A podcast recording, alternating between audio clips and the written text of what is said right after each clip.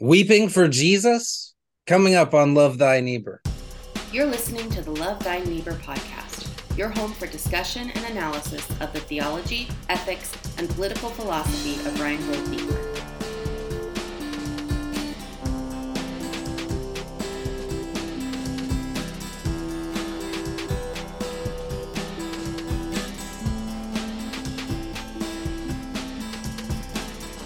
Welcome back to yet another episode of Love Thy Neighbor, the only podcast that is exclusively dedicated to the theology, ethics, and political philosophy of the Reinhold Niebuhr. I'm Cliff Bailey, and I'm joined by co-hosts Zach Narrison and Aaron Duncan. Well, we took about a month off of Beyond Tragedy for our October interviews. If you haven't got caught up on that yet, you should go check it out. There's some of my probably my favorite like month of doing the show. It just talked to some great people, learned so much. And it felt like there was a certain urgency to it because the election was coming up and uh, we had a lot of things to talk about. So make sure you go back and check that out. But returning to Niebuhr's Beyond Tragedy uh, today, it's a, it's a book written in 1937. As a reminder, it was written so on the eve of World War II. Niebuhr is going to say some things in here, by the way, especially at the end of this chapter we're going over that are a little eye popping. Like how how are you predicting this? But today uh, we are rejoining Beyond Tragedy in chapter eight, a chapter titled Christianity and Tragedy. Christianity and Tragedy, and it's not a little related to the title of the book, I would presume, of Beyond Tragedy. But this chapter is called uh, Christianity and Tragedy and now I'm going to go ahead and turn it over to Aaron to read Niebuhr's selected scripture for this chapter. Great. Yeah. So the the scripture for this chapter is Luke chapter 23, verses 27 through 29. And it reads A great number of the people followed him, and among them were women who were beating their breasts and wailing for him. But Jesus turned them and said, Daughters of Jerusalem, do not weep for me, but weep for yourselves and for your children. For the days are surely coming when they will say, Blessed are the barren, and the wombs that never bore, and the breasts that never nursed. Now, Niebuhr basically is going to be breaking down this uh, chapter into sections. Um, and so I have taken the liberty of naming these sections because Niebuhr doesn't do it. So first there's going to be there's basically going to be three parts to this three sections and an introduction. The introduction I've named Christianity overcomes tragedy, pity those without understanding. Christianity overcomes tragedy, pity those without understanding.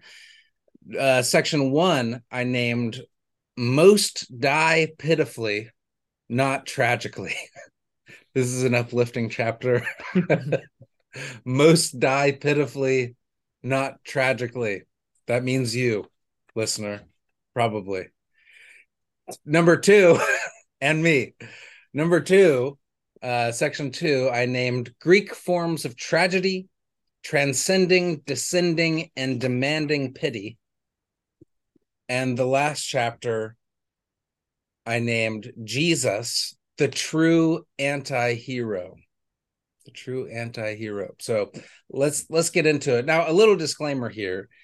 Niebuhr is very literary in his assessments in this chapter and introduces some terms that quite honestly you never see you very rarely see in theology.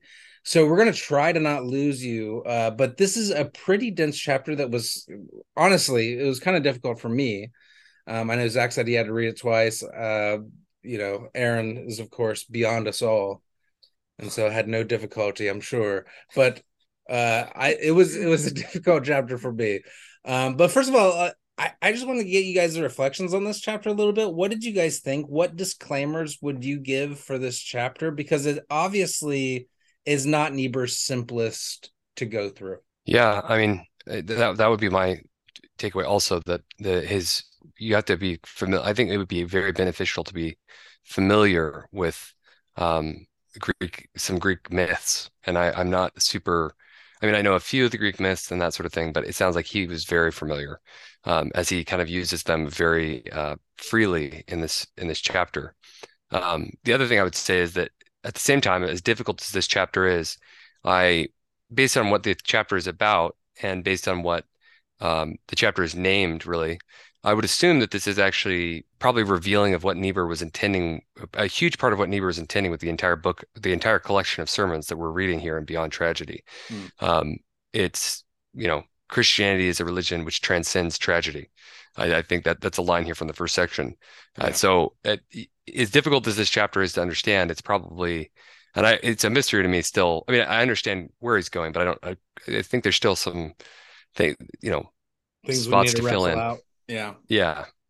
Mm-hmm. To understand how it ties into that. I think the the biggest difficulty is I guess just putting everything into context because what Niebuhr I think is doing, we talked about this before recording, is he's trying to synthesize Promethean and and Dionysus like tragic elements, and then he goes beyond that. Mm-hmm.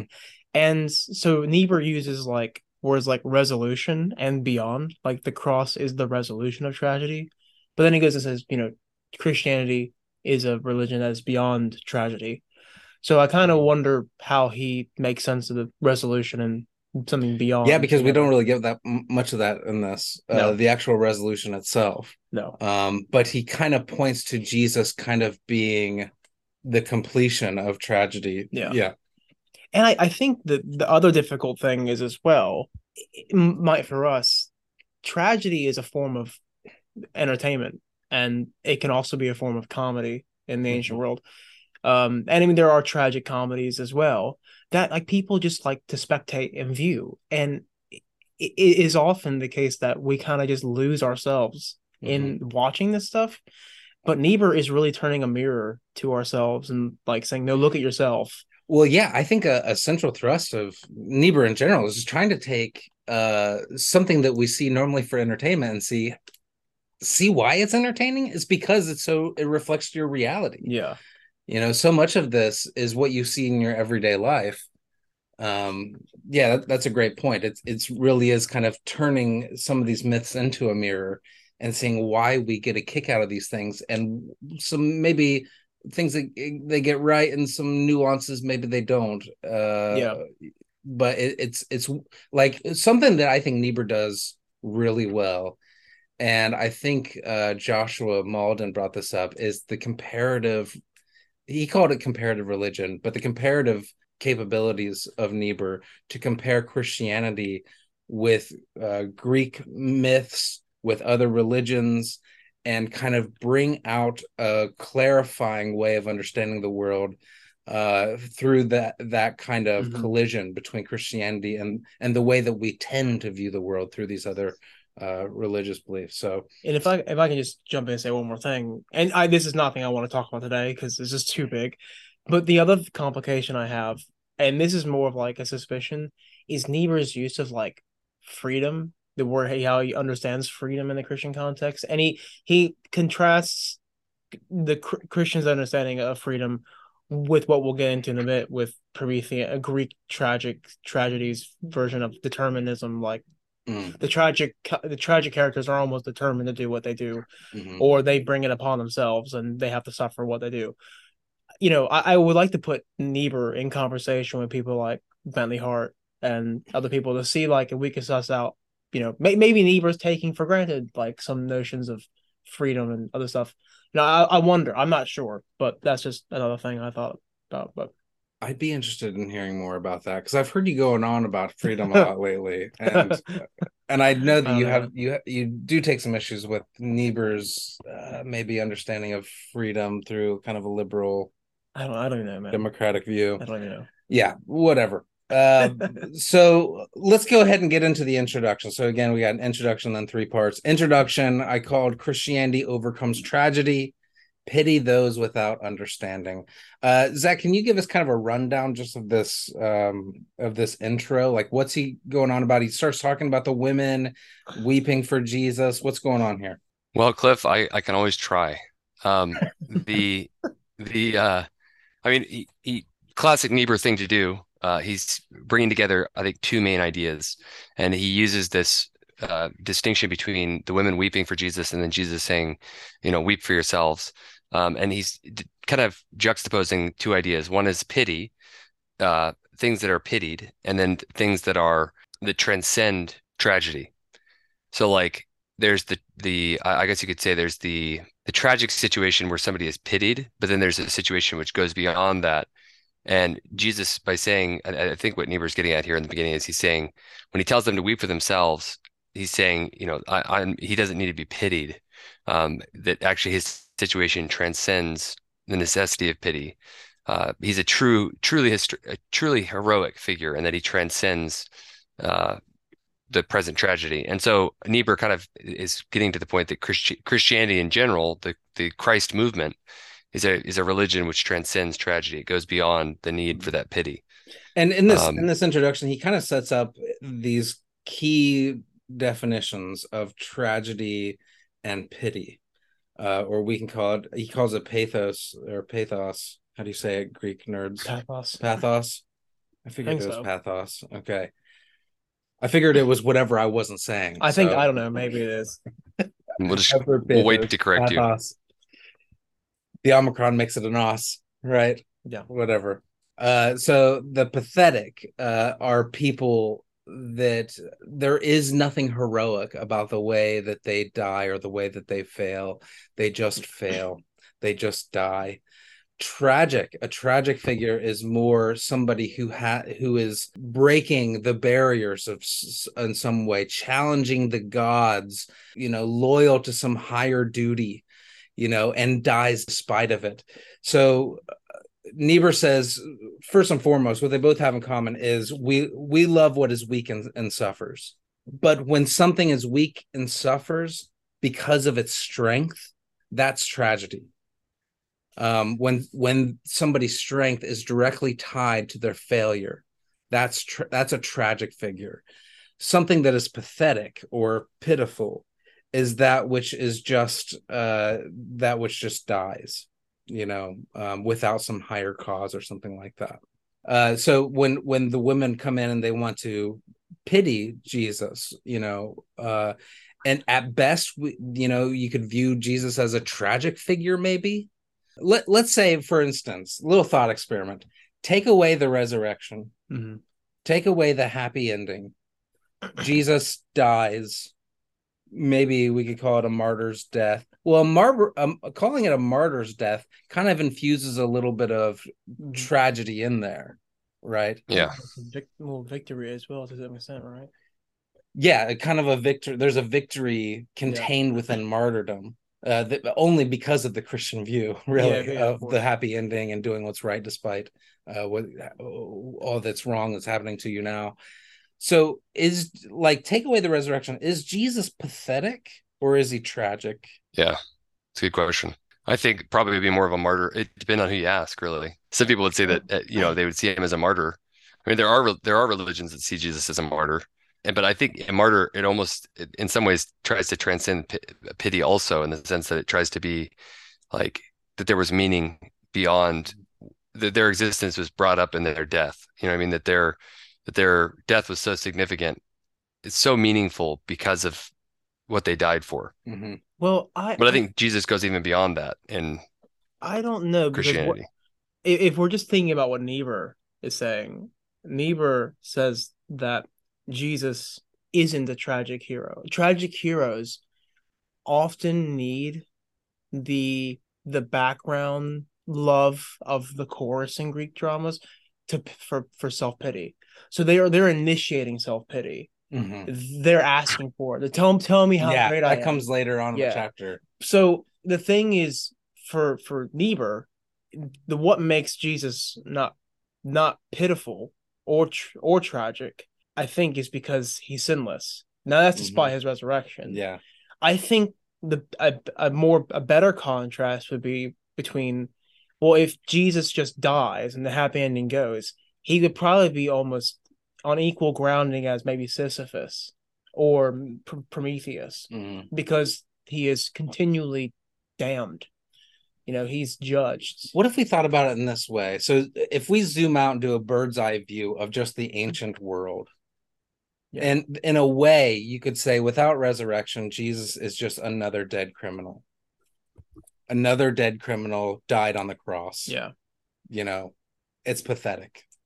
You know, you zoom in a little bit closer you get some pieces that okay he was living for something he was he was stri- he had some moral striving I see. he was kind of opposing rome a little bit or some some might try to paint him that way as opposing rome by this death yeah. uh kind of like sticking his thumb uh in the eye of of caesar by dying some might view it that way then you could maybe view it as a tragedy but then you could even turn it again and be like yeah but he didn't do anything yeah. he got- really he- strong. Is he got to jerusalem yeah. and he gave up like Yeah. he he he could have fled you know he could have picked up a sword with peter and died tragically in battle against rome the most like you know physical he gets is flipping over a few tables and Right. chasing out. You know, like so. Yeah, I mean, I, I think yeah, I, I see where you're going with that. So if we're just like maybe contrasting G like a like a like a Roman general to Jesus, what distinguishes two? One has like physical. He has like force and can make people fearful, Mhm. right?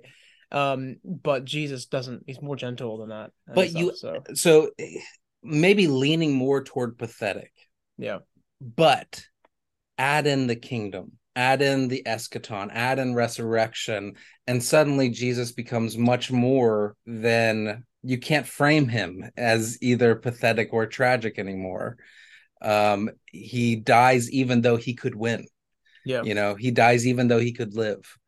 You know it it totally changes the category. So when the women come to and they want to almost give him some props in their pity for him. Like like he's some kind of tragic figure. He says no i should i should not be pitied. You should be pitied. This is an interesting Yeah. part right here by the way. Why like why is he saying that the the women need to be pitied and their children? Well, I, I think if we take what normal tragedy in the Greek world is thought of, Niebuhr gets into this in I think in section one and two, that tragic heroes are normally people who are exceptional. They're they're heroes. They're people who have great wealth. They're kings.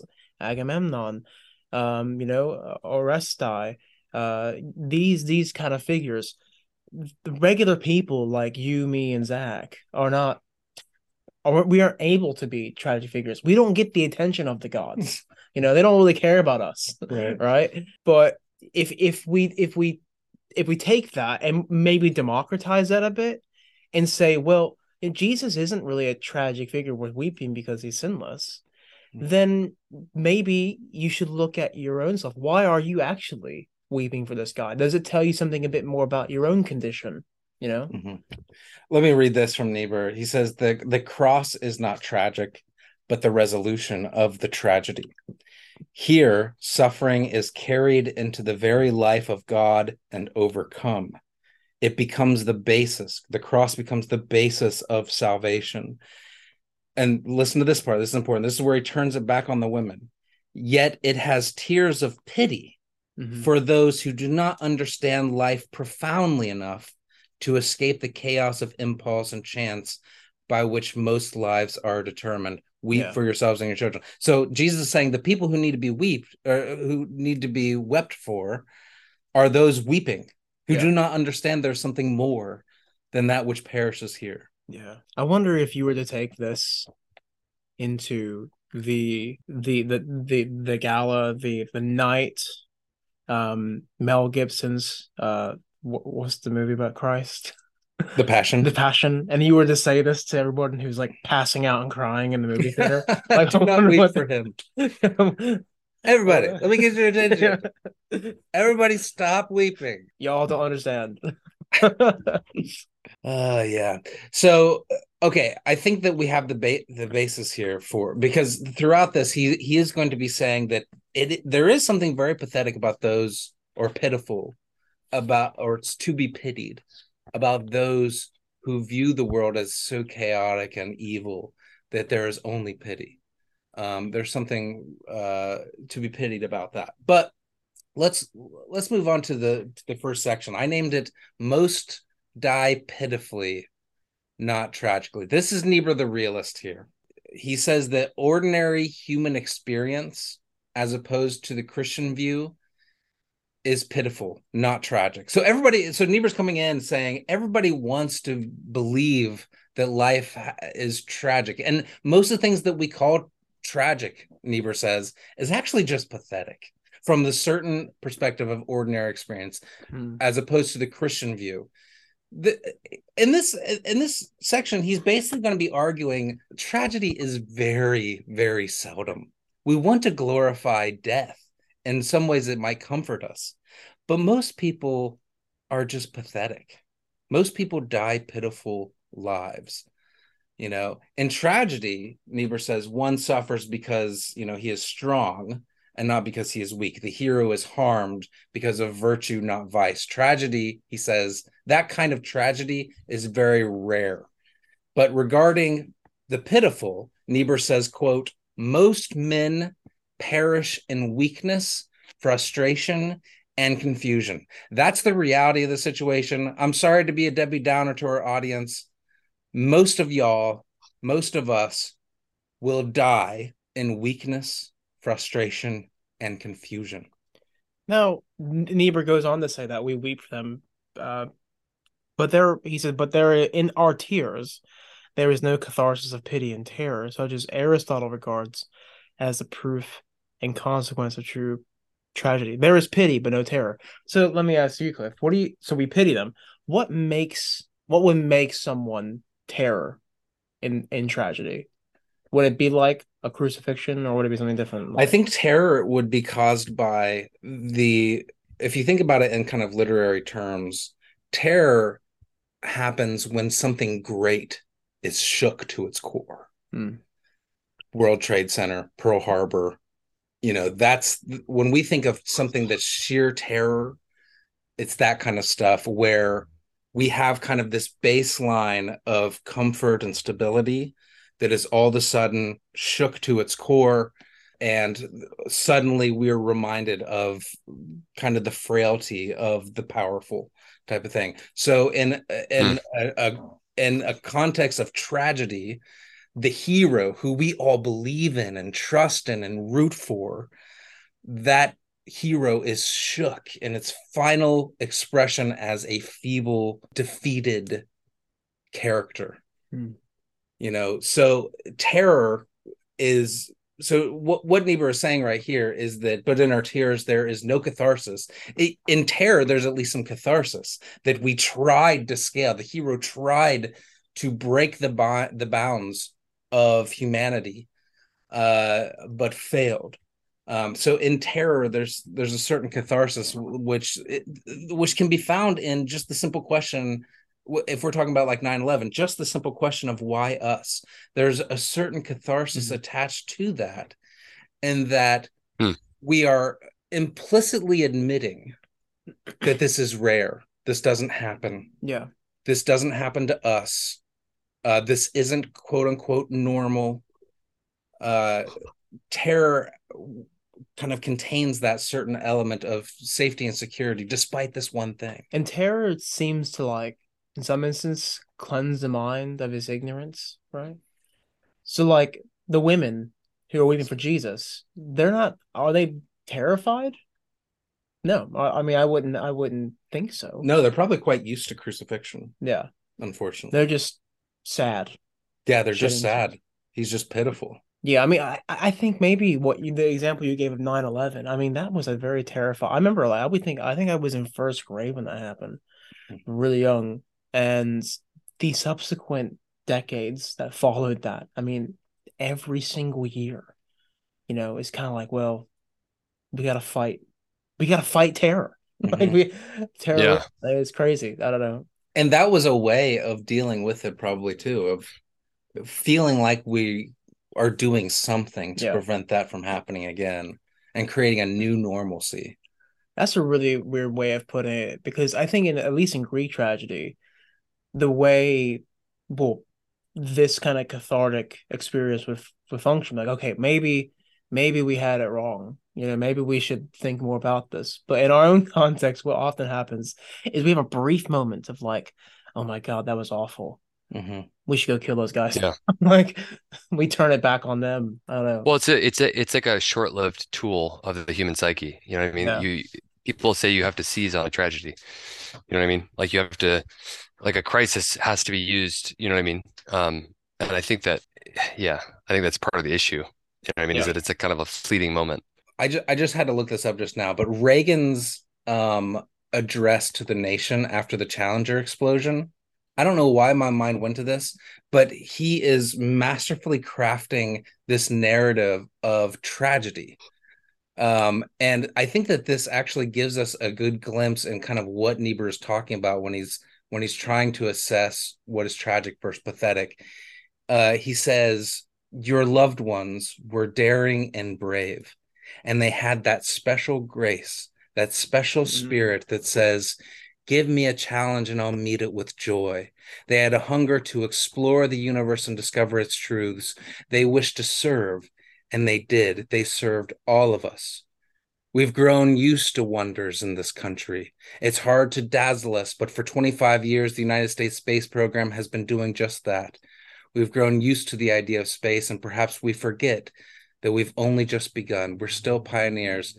And at some point, he talks about like, I, f- I forget exactly what he says, but something like they tou they they touch the face of God or something like that, kind of painting this picture of these heroes, you know, that died almost in battle, Yeah. you know. Um they went beyond what's normal. I love that they have that special, that thing, that special thing. That's like so reminiscent of what we're talking about here. Is that only a few can have that. So yeah, Yeah.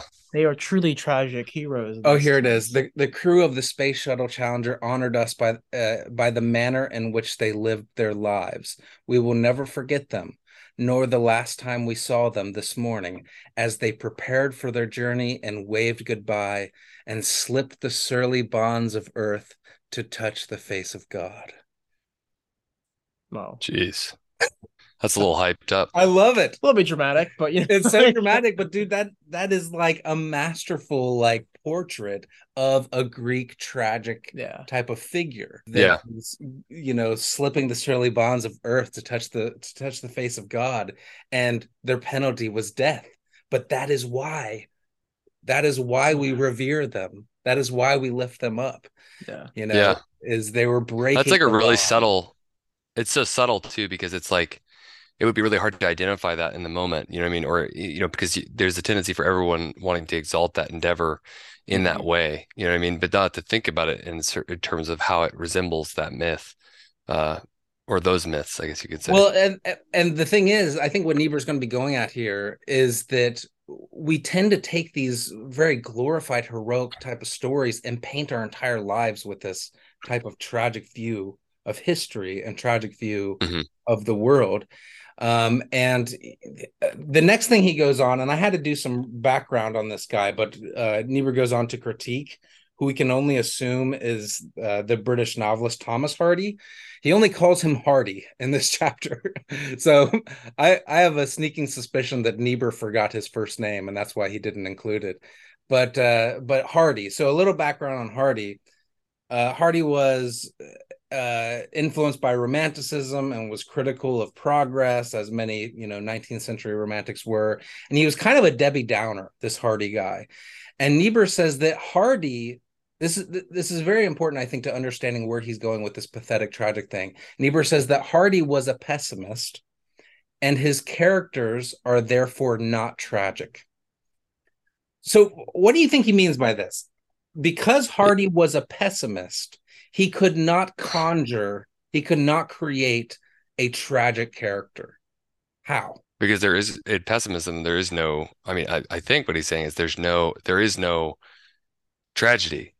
It's just despair. It's something, it's like there's nothing heroic about anything. You need a hero to have a tragedy. You have to have some form of optimism. Challenge. Of, yeah, exactly. Yeah. I- Yeah. idealism, Hope, challenge, Of hope. Mhm. something bigger than yourself, Yeah. something greater than yeah. There has to be some hope to create a, a tragedy, but pure pessimism can will always end up in pathetic and, and, what's pathetic and pitiful. So yeah, so what I have in my notes here is tragedy is only possible if there's some measure of hope in the character where you believe in them and they fail.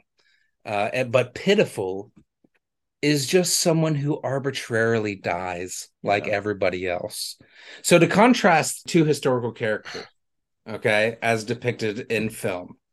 I want to talk about two historical characters as depicted in film. If you have you guys ever seen The Crown?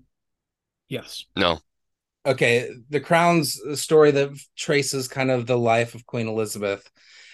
And in the very first season, King George VI, Queen Elizabeth's father, is diagnosed with lung cancer. And you see this very dark, slow descent into death. I don't know how many episodes it lasts, but it seems like forever. It almost turned me off to the whole show because how dark this got. I mean, all of a sudden they're like saying, "We need to remove your lung," and then, and then him being like, "Okay, good, okay, we got that done," and then them being like, "Actually, your other lung is like."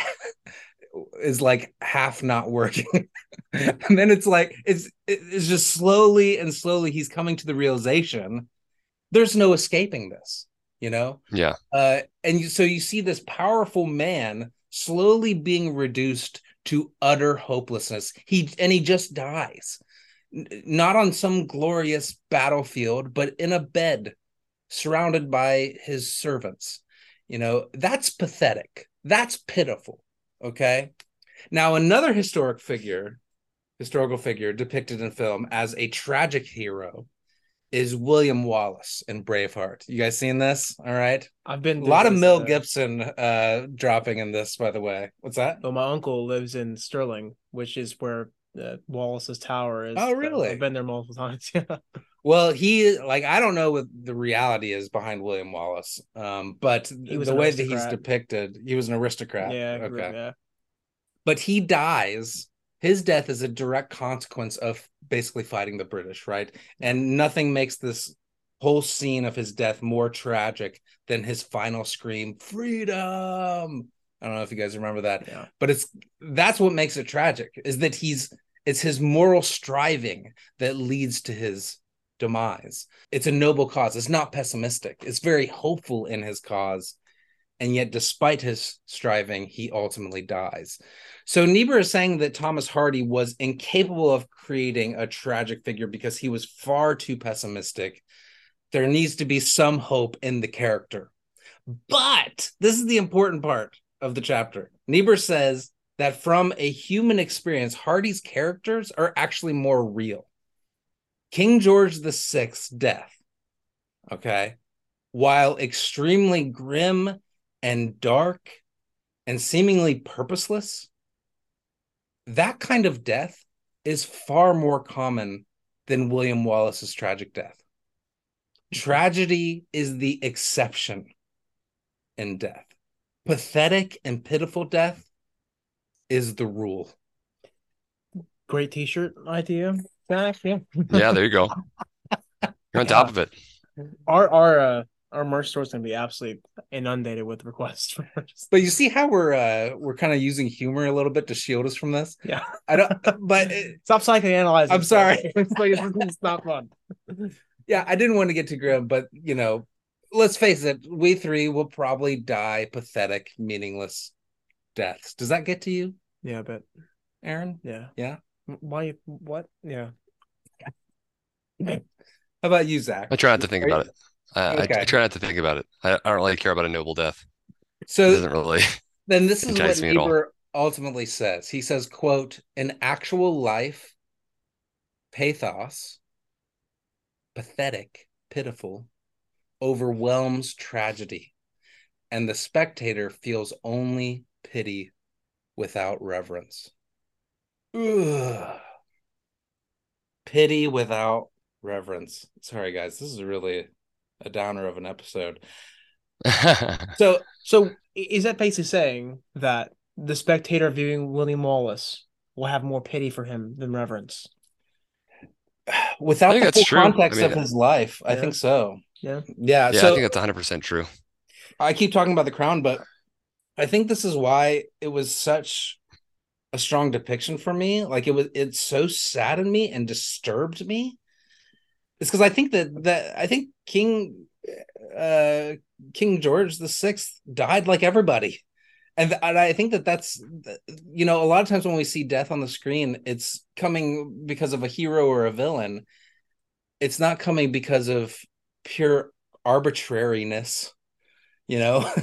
Like and and that was kind of what was disturbing. It was it was and and i think that you know basically the diagnosis of king george vi and his slow kind of careening toward death took all the reverence away from this man. Like as he gets closer to death so the dignity and reverence of the throne dies with him kind of and goes away and it's so sad he he just becomes a helpless frail human.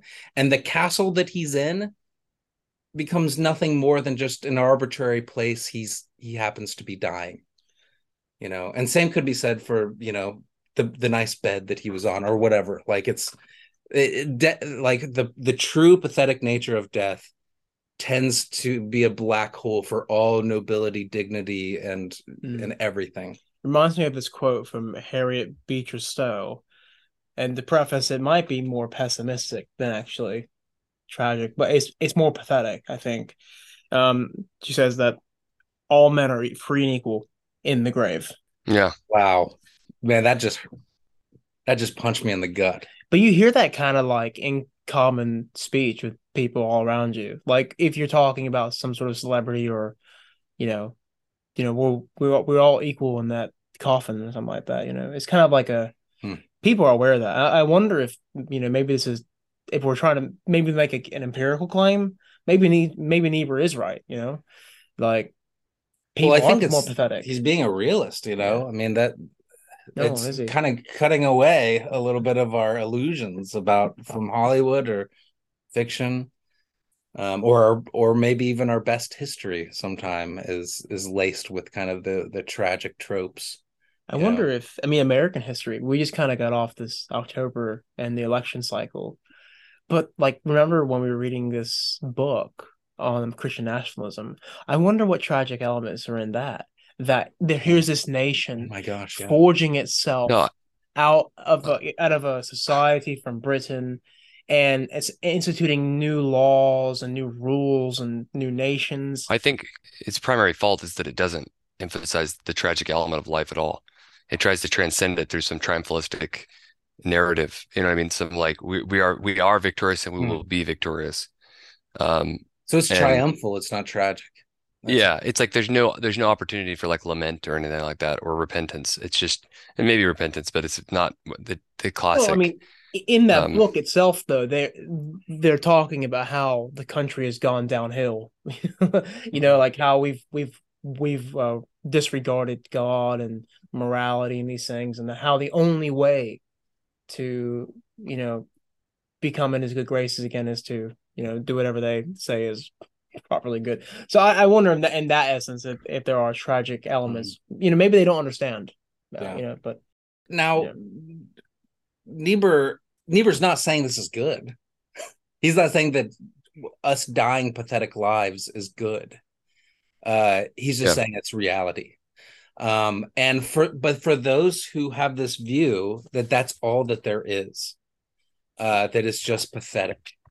Um, and you know wh- when you experience tragedy or when you experience true something truly pathetic and somebody dying a normal death the, those illusions of like a heroic tragedy kind of fall to the wayside and you see death for all of its naked barren you know uh evil. And it's easy to to just stop there you know um and and be that pathetic. And so what niebuhr is saying for those who die pathetically from a from a you know non-christian perspective niebuhr says quote we weep for them because they are unable to heed the words of Jesus. They will not bring themselves to any other conclusion but that which is pitiful. So pity them. In other words, oh. pity, in other words, pity those yeah. who see the world as pitiful.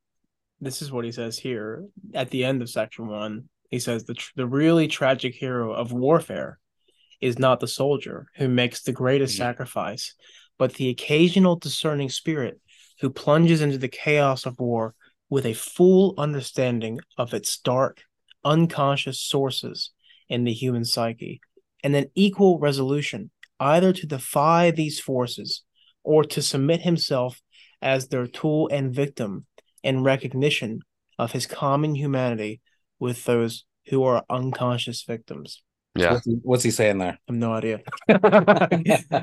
No, I mean, I, no, I think I, I, get think it. Like, I yeah. think it's the exact real tragedy. The real tragic hero. Tragic heroes themselves are mixed within the weeping mm-hmm. women. They don't really understand what's going on. I think, as Nima was saying, the true tragic heroes are those like you know Who knows it. who knows what's going on. Deeply. Yeah, The women don't know. yeah.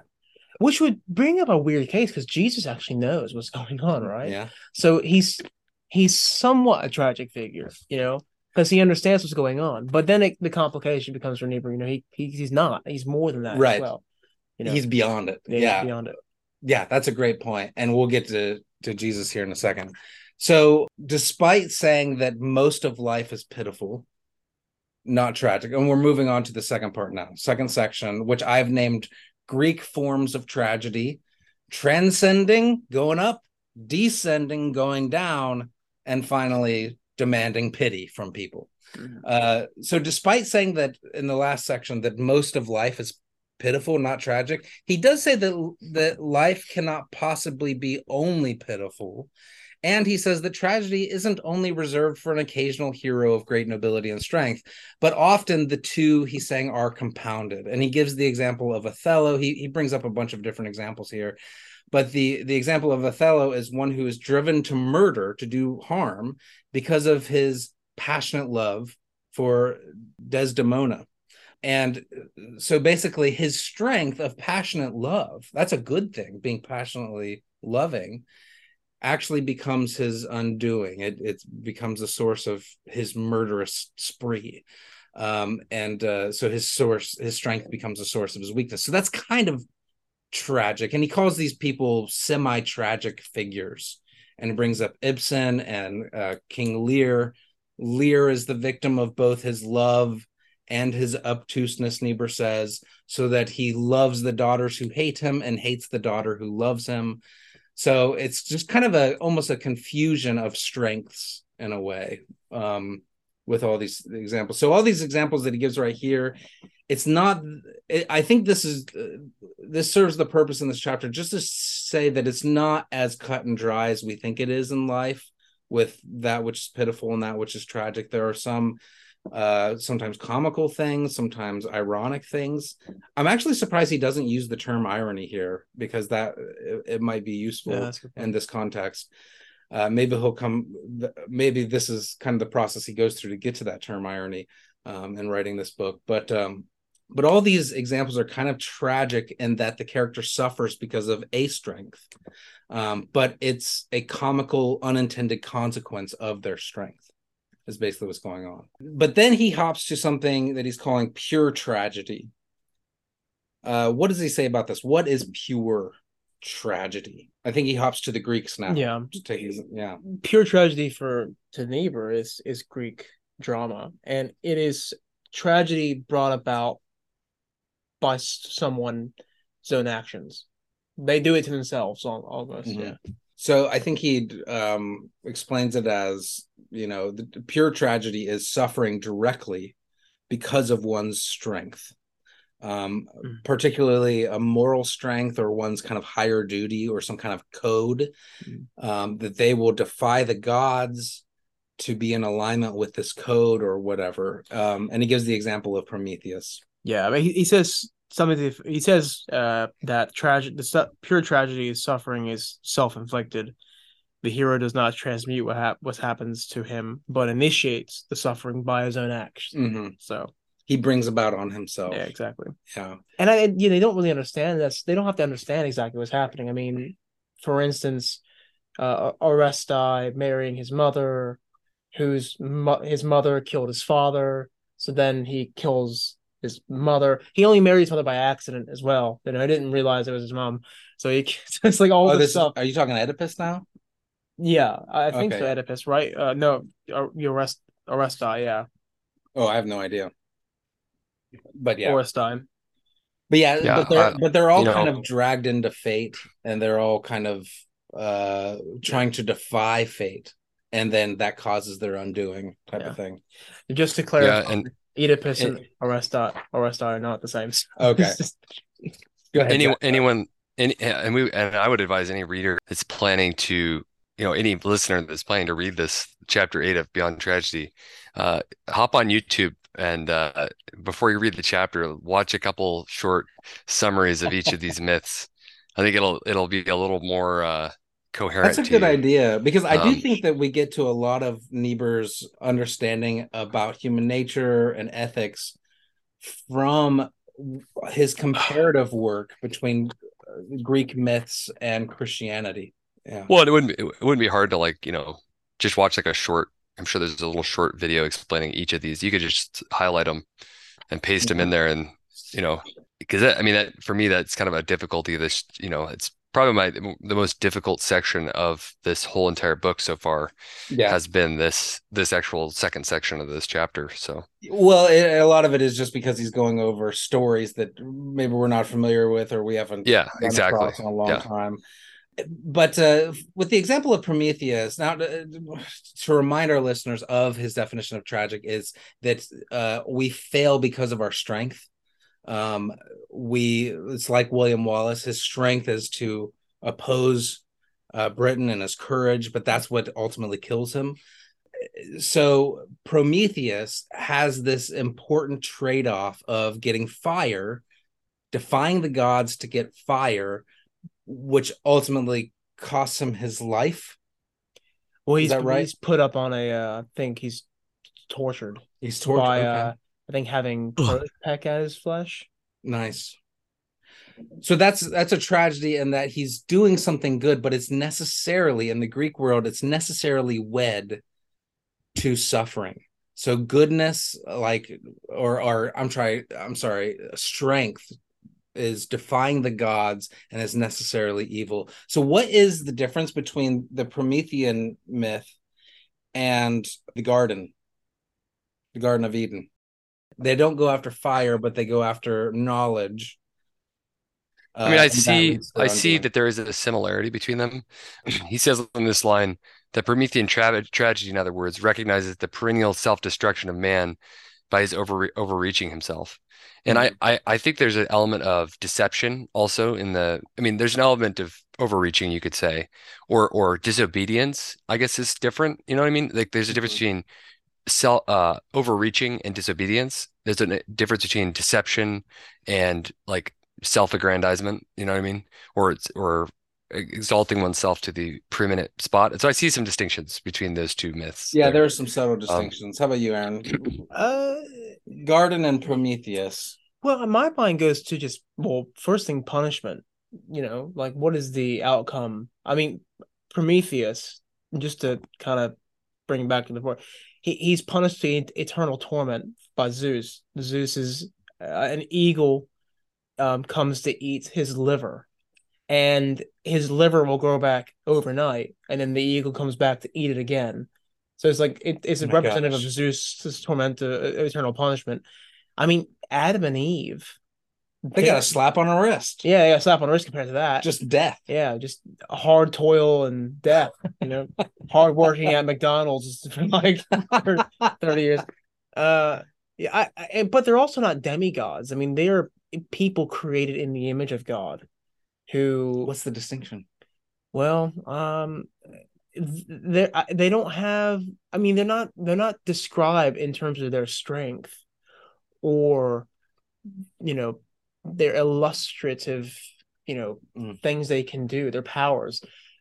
The, what they are intended for is to be fruitful and multiply, right? So th- I think that is one of the distinctions you could probably draw from You that. could say image of God implies a certain transcendence already over nature. Sure, freedom would be maybe one Mhm. thing. Um, if is what you're There's a getting at. creativity, a Yeah. freedom that's already above nature. and what That Prometheus had to steal, and Yeah. that was his sin. But we are already naturally imbued Yeah. with that creativity. Yeah. I see where you're going at. And Niebuhr, what Niebuhr is going to say next is that for the tragic writers, creativity and evil are so bound up together Mhm. that life is itself seen as tragic. Yeah. What Niebuhr's going to do is try to separate those two terms from one another in the Christian worldview. That's interesting. Okay. So let me think about this for a second. I can read you the quote as well. Yeah, say what you just said again. So, what Niebuhr, Niebuhr's assessment of tragic poetry, um, especially in Greek drama, is that cr- creativity. So he the t- he- Creativity necessarily means evil. it does because on on both poles, right? Because you can be creative in the Promethean sense, where you're you're reaching beyond what's natural, right? Mhm. and you're stealing something that's sort of secret or sacred, you know, from you. So there's that religious element to it. But in the Dionysius element, um, you're Which we haven't gotten to yet. we're not but getting out to, but you your your creativity is a sort of uh, consequence of your hidden impulses that you don't you're not aware of. You just kind of do it like your lusts for something else. Hmm. You know, I, I could be really creative and have loads of children. You know, by sleeping with loads of women. The under un, undergirding impulse might be an example of that, right? It's interesting that evil and and creativity is always kind of bound together in their Yeah. view because when, Yeah. especially when you look at kind of the hero like Odysseus, who was the best hero because he was deceptive. Deceptive was kind of being deceptive was like the ultimate form of creativity Yeah. in their mind. Be and and deception is always laced with kind of evil and doing harm. This is a completely off the wall remark, but this makes so much sense with Nietzsche, with his tirade against Christian morality, Hmm. right? That well, why should we see deception and you know hatred and aristocracy as bad things, right? Hmm. They just we have to have these things in order to be a strong man. You know, Christian morality dulls us to those necessary features A of tragic life. Christian morality, Yeah. Nietzsche. Yes, Yeah. that is true. So anyway, That is, that's interesting. But uh but Christianity, then he goes in kind of into kind of the nuances. And I think we're in part three now, by the way. Yeah. Um he- oh, did I even read that section? Did you want me to read that for you? yeah, go ahead and read that. Uh, so what Niebuhr says is, uh, "quote The tragic poet could not get beyond the conception that evil was inextricably involved in the most creative forces of human life. From the standpoint of his conception, life was therefore purely tragic. It des- it destroyed itself in the noblest bursts of creativity, which always broke the limits placed upon human effort by divine jealousy." Yeah, so so creativity and evil are bound up to one another. What is the difference between that and the Christian conception of sin? Well, what, and maybe we should hit up Dionysus first before we answer that. Yeah. uh, the Yeah, I think so. Dionysian, the Dionysian um, myths, where as opposed to the Promethean type of myths, Mhm. tragedy is more seen as an impulse of deep into Yeah. human nature. So if the Promethean myth myth is going beyond the human restraints in order to be heroic, then the Dionysian myths are going below Yeah. uh this the constraints of society and acting purely upon impulse Yeah. type of thing so you you can become a, a tragic hero in both directions Yeah. by exceeding your limitations and plummeting below uh expectations i guess well, not even being aware of, yeah it's even subconscious and I, and I think it's important that Niebuhr is not denying that these are that these are real poles of human existence. He's saying that these are true, Mhm. but the conclusions they go to are wrong. Like he says, for instance, that because these things are so inextricably linked up by creative creative and evil, the little prudent moralities that they construct to like restrain themselves never work. yeah that's good they point. don't have anything that can stop them from doing the things they keep on doing. Yeah, yeah, that's a good point. So then what is the alternative? What is Christian sin? And we can go back to garden if we want, Yeah. but what is Christian sin compared to the Greek understanding of kind of creativity or impulse or subconscious being tied up with what is evil? Um, well, I, I think it's important to say in both the uh, Promethean and Dionysian um, forms of tragedy, the constant image that Niebuhr gives as the problem is the human imagination, right? Mhm. Um, even when we apply reason to just sub subdue ourselves. It you know the imagination can break beyond that. What Niebuhr says is is that is basically human freedom, right? Right. It, it's the hmm. choices we have. We don't have to be locked into the Right. impulses, and we don't have to. Eh, he, he says about different dialectic. The gods in the Greek dramas are vindictive and jealous. He says something earlier in the paper that the Greek gods are have a conception of justice, but they lack love, and Good, therefore they're yes. less. There's something less than love Great point. but you know christ the god of you know judaism and christianity um is love himself. Is love and just. is yeah. love and just so the reaching beyond our limits the the going the going above doesn't necessarily entail you know vindictive wrath of god right Mhm. i guess is the point right Well, a couple of little things. First, you got the you nailed the freedom part. That good and evil are all bound up in freedom. It's not just like freedom is necessarily tied to evil. Creativity is necessarily tied to evil, like in the Greek view. yeah There, like we are are uh, created within a baseline of freedom that can become the seedbed for both fruits. But the, the the other side of it is that tragedy is where the Greek myth ends. There's nothing beyond it. And this is getting us back into the main kind of focus of the chapter that the height of Greek thought ends in tragedy.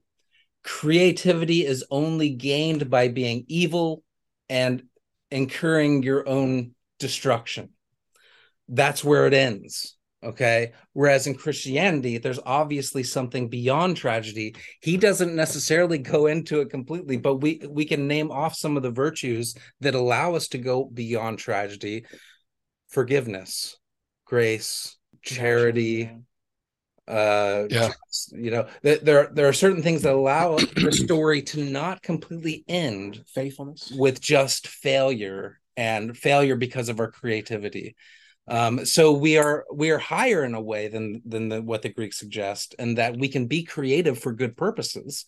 Uh we can't just keep ourselves you know it's interesting one of the things that really Christianity gave a jolt to Western civilization when it comes to technology is concerned is that they is this bed of freedom that that you can actually do good things with, with yeah. your creativity with your innovation. Uh but before and say like aristotle yeah they had smart people aristotle plato the whole lot.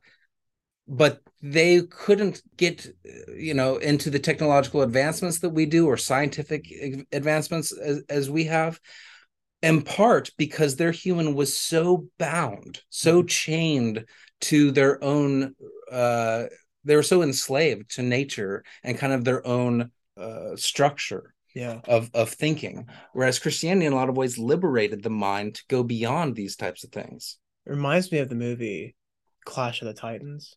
Remember that? Ooh. You know, it was. Uh, i know it i remember it it's a while back It's a it's a newer newerish movie, but like like 10 years ago yeah, it's like ten years ago, maybe. No, it's not. Like 2016, I think. Any anyway, be- if you know the date of that i'm gonna be you look it up. gonna make fun of you I just watched it like this past week. um, but the the people, and this is not like you know, it, it's it's a poorly historical movie. It's not even history. What is it? Is it 2010? Okay, you know, 12 years ago it's probably Okay, go- whatever, keep man. going. You know, everyone is just sick of the gods Mhm. because they're just not getting anything. So like they're just they're tearing down all the monuments, Mm-hmm. destroying all the temples to Zeus, and like just flipping the bird up to the sky and he's like, "Come, you know, if you want us, come and get us." And that's what the gods do. Like they release the, you know, Hades comes out, releases the, The Kraken, Kraken. and stuff, and Mhm. but th- what the people are doing is seen as like liberating themselves from the gods you Mhm. know that sort of that sort of freedom so there's a distinction between the, the freedom in that sense and the freedom that christianity provides god being necessarily good the world is good Mhm. in in intention and in, and in creation Mhm. his goodness is the providence that you know keeps things going, right? So the Christian doesn't see nature as something competitive with it, right? Mhm. It's something to fight against, but it sees something as cooperative, more as partnering. cooperative. Yeah. yeah, sorry. No, that's that's a that's a fantastic point. So, uh, in this final section, niebuhr is going to be talking about the similarities between uh, Christianity and Greek myth in terms of human nature. What like what is eh, eh, he actually says something like, you know, we Christians have a lot more in common with Greek mythology than with utilitarian rationalism, or is it something like that? What Yeah. what is what is he talking about here? Oh, I What love is that the part. similarities? However, there the wide and deep differences which separate the Christian view of life from that of the Greek tragedy. It must be apparent that there are greater similarities the two than between either and the utilitarian rationalism the dominant contemporary current culture.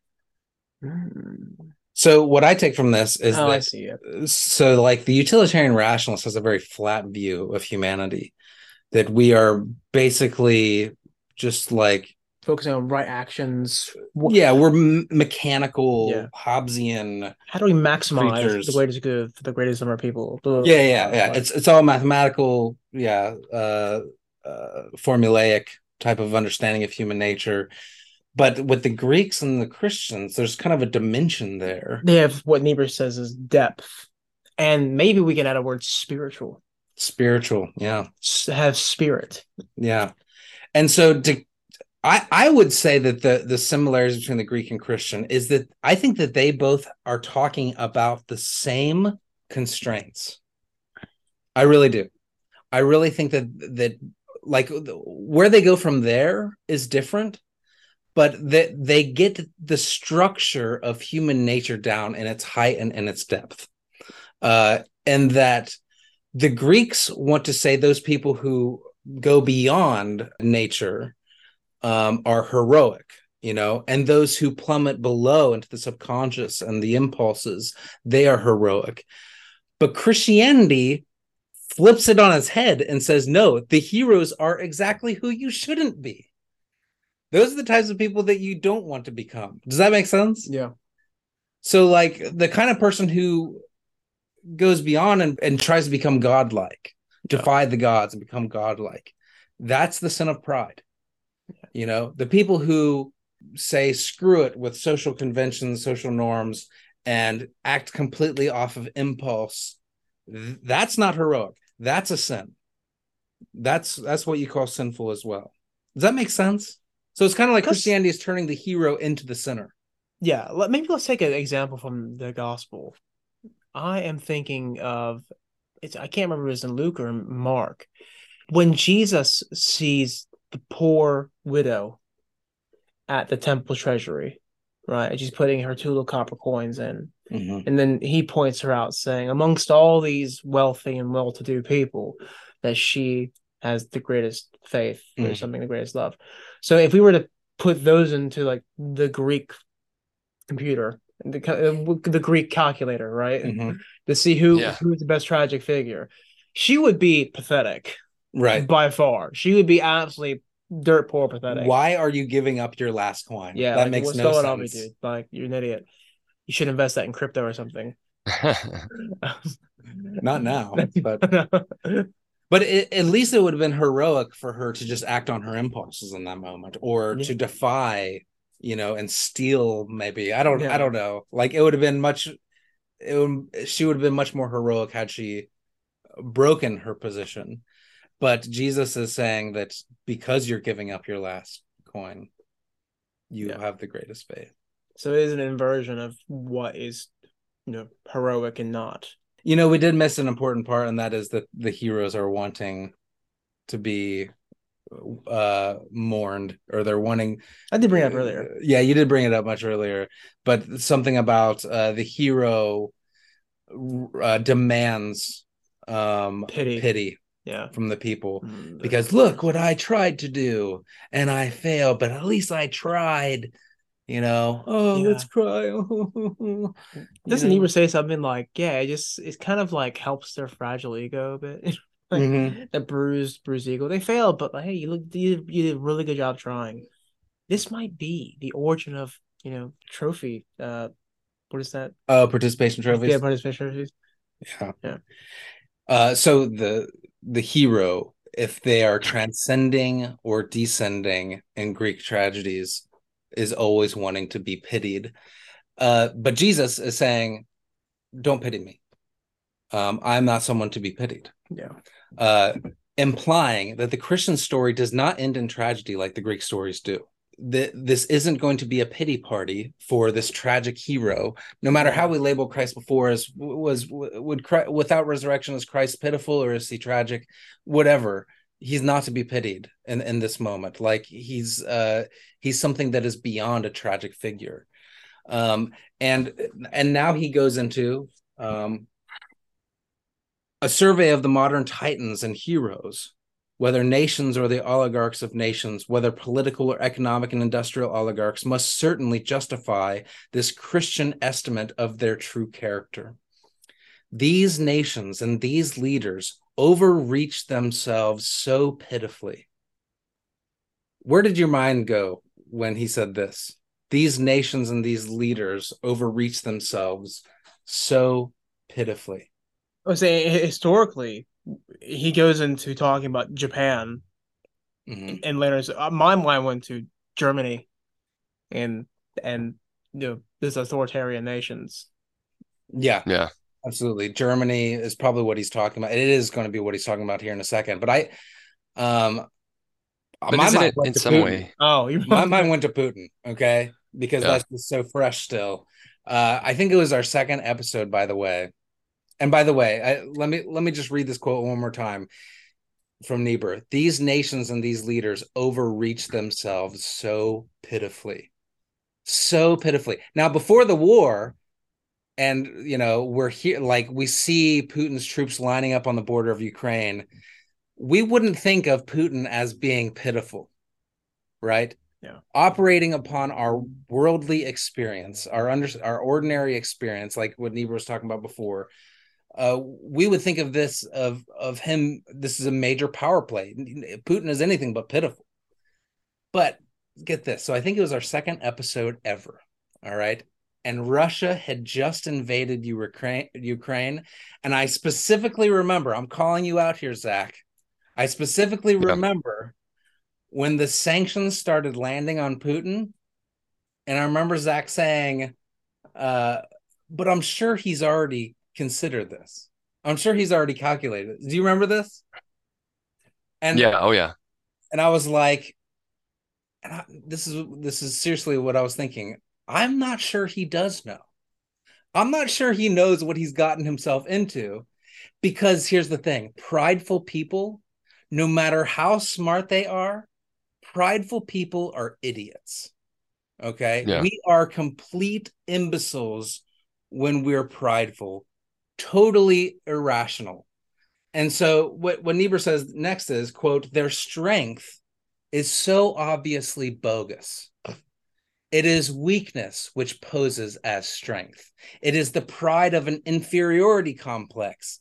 Putin was pitiful all along. Okay. He goes on, it may create, but it destroys more than it creates. Then here comes something prophetic given the time it was written. And remember, this is written in 1937. Niebuhr says, quote, it involves Europe in carnage for the sake of a brief hour of glory. So imagine Hitler, not Putin this time, lining up uh, on the border of, of Czechoslovakia or whatever. He is not he is not to be seen as some hero here. He is pathetic. Now, just as an aside, Niebuhr says that there are a lot of similarities, like I said, between Greeks and Christianity. Um, and we can say this is true in kind of the general construction of human nature. But let's be clear on this point that the Greek heroes are the actually the models of sinful behavior. I brought this up earlier. All the Greek heroes, in both their height and their depth, are moral stories of who not to become. Uh, Putin would would be quite nicely fit quite nicely into a Greek hero tragedy. You got, are you guys saying that? Yeah. Hitler would fit quite nicely into a Greek tragedy. Tragedy. of a hero somebody who tried to defy the gods and tried to defy you know uh, social constraints and social norms in order to attains uh, the greatness that is Germany. And dang it, he died, but it was glorious. That's tragedy. And that shows the perversity, I think, of the Greek way of understanding human nature. Don't you think Niebuhr would, though, turn around and say that that is, he, if I imagine if he was here now, he might turn that around on us. You know, the same, that same mentality eh, you could say about, you know, the US, for instance, like yes, we recognize the stupidity or or the tragic element of you know, Putin invading Ukraine, but at the same time, we're doing things currently that that are literally leading down a path of destruction, like uh, global warming or um, you know some of these other things where, where we try to defy our limits and it uh, yeah it, i think um, that there's a host of things like ai and yeah. some a lot of things to be wary about nu- nuclear weapons. that we can't just go running headlong into that i fear that we are. But i think that there i think that there are signs that you know my paper was all about how our ethics will ultimately catch up with whatever technology we create we absolutely need at the center a Christian construction and conception of both justice and human nature, I believe, in order to attain that, or we're going to run headlong into these things like a Greek freaking tragedy. Um, and you know, I always come back whenever I'm explaining my thesis, I always come back to the the differences or like the the story of Jurassic Park because Jurassic Park actually has a very Christian understanding of human nature and that uh, we we don't view the owner of the freaking Jurassic Park as a tragic hero, reaching for the stars and creating these genetically modified dinosaurs and defying the gods to do this. And and he gets eaten by a dinosaur. I don't think he actually gets eaten by the dinosaur, but all this tragedy ensues because he was reaching for the stars. We don't see that guy as heroic. Yeah. It would be bad if we did. But Jurassic Park rests on the notion that we are a Christian type of culture that will interpret that as pride, as a bad thing. That he he played God, he messed with things he shouldn't have messed with, uh, and dang it, I mean, he got what he deserved ultimately. As long as we're still viewing technology through that lens, that Michael Crichton wrote the Jurassic Park stories. As long as we continue viewing things through that lens, that's a good thing. The moment that we slip into this kind of tragic understanding of human nature, we're in some deep trouble with things like technology and and uh, we're we're no longer we're going to be reaching for that uh, transhumanism without any restraints without any restrictions. And dang it if if it costs us our very lives it's worth it. We tried we tried touching the face of god. I was just going to ask you this because this might be so let me just work this out. Earlier in this paper niebuhr gives kudos to Nietzsche in saying that tragedy is something beyond pessimism and optimism. Mm-hmm. Right. Now, as we've been reading through the Greek tragedies, well, par- partially today, and what Niebuhr has given us, they are embedded in some sort of religious reverence as well. What happens when the Greek tragic hero, uh, according to Aristotle, you have pity and terror. It cleanses that cathartic experience where it cleanses your conscience. Like, oh man, maybe maybe I overstepped my boundaries, maybe a bit. You know, maybe I need to really think about these sorts of things. Christianity has a sort of measure of doing that. But do you think to have a true tragedy? It, it do you, I guess what I'm saying is, wouldn't it be better? Like, if we didn't have Christian tragedy, wouldn't it be better to have a Greek tragedy than say a nihilistic culture? Hmm. I don't know. You know, I don't know if a nihilistic culture is possible. Like I, I'm like, yeah. what what does that look like? I guess. Like, would you consider yeah. like something like what Hitler was doing was kind of nihilistic? Well, I I, I was just thinking as well. No, because I mean, Hitler used religious symbols and I think he made a whole religion up, or the Nazi culture did as well. It's difficult to imagine a nihilistic. Yeah, well, because because from what Niebuhr what Nietzsche says is something beyond optimism and pessimism. The Germans obviously had a lot of optimism in their culture. Mm-hmm. Some Greek attitudes have a lot of pessimism about human nature. You know, so we have to get a culture that moves beyond those sorts of qualities that we're pessimistic about our chances, but we're also optimistic about, you know, becoming Ubermensch. Mhm. Those are I, I guess kind of hard to imagine because we all we're always inundated with passions of, Mhm. of ourselves, of self-aggrandizement and stuff. Um so I don't know if I don't know if an nihilistic culture is possible then. That's a separate question. Yeah. But I think what you're asking is basically, isn't it better than nothing? Isn't it better than like a formulaic utilitarian Yeah, yeah. ty- type of type Which of might be the thing that's beyond. it at least gets into the passion. depths, uh, you know, Yeah. of what human nature is, the Greeks do, but it still praises the wrong things. It does, no, of course. And and in a way, I think that I think that as a Western culture, I think that that's almost our default. I think that utilitarianism existed in academia. I, I don't think that that was something that caught on among people, like maybe businessmen, entrepreneurs. Maybe they they saw the world in kind of utilitarian terms, like formulaic terms or something like that. But I think the general public will will never have that type of view. I think that we'll always, if we were to lose Christianity, we'd probably go closer to something like Greek hedonism, Roman Yeah. hedonism, or or something like that. No, I can and and that. thi- how this ultimately goes, where this ultimately goes, is that all the Greek heroes in both their height and their depth are moral stories of what not to become. Yes, by all means, Niebuhr is saying, weep for yourselves. Jesus is saying, weep for yourselves and weep for those idiotic heroes. Okay, but do not weep for Jesus. Jesus isn't a tragic hero. This is the big, like, this is the climax of this of this chapter. Jesus is not a tragic hero. So don't weep for him. He's the opposite of a tragic hero. I called him an anti-hero, yeah. but Gives me uh sort of vibes of Alain Badiou's anti-philosophers. Hmm. Um oh yeah, yeah. in St. Paul. Yeah, St. Paul. Um, but they- yeah, they don't accomplish anything. I mean, like freaking Sisyphus, you know. Yeah, it other, is like other than Sisyphus. being unfortunately named almost uh to a venereal disease.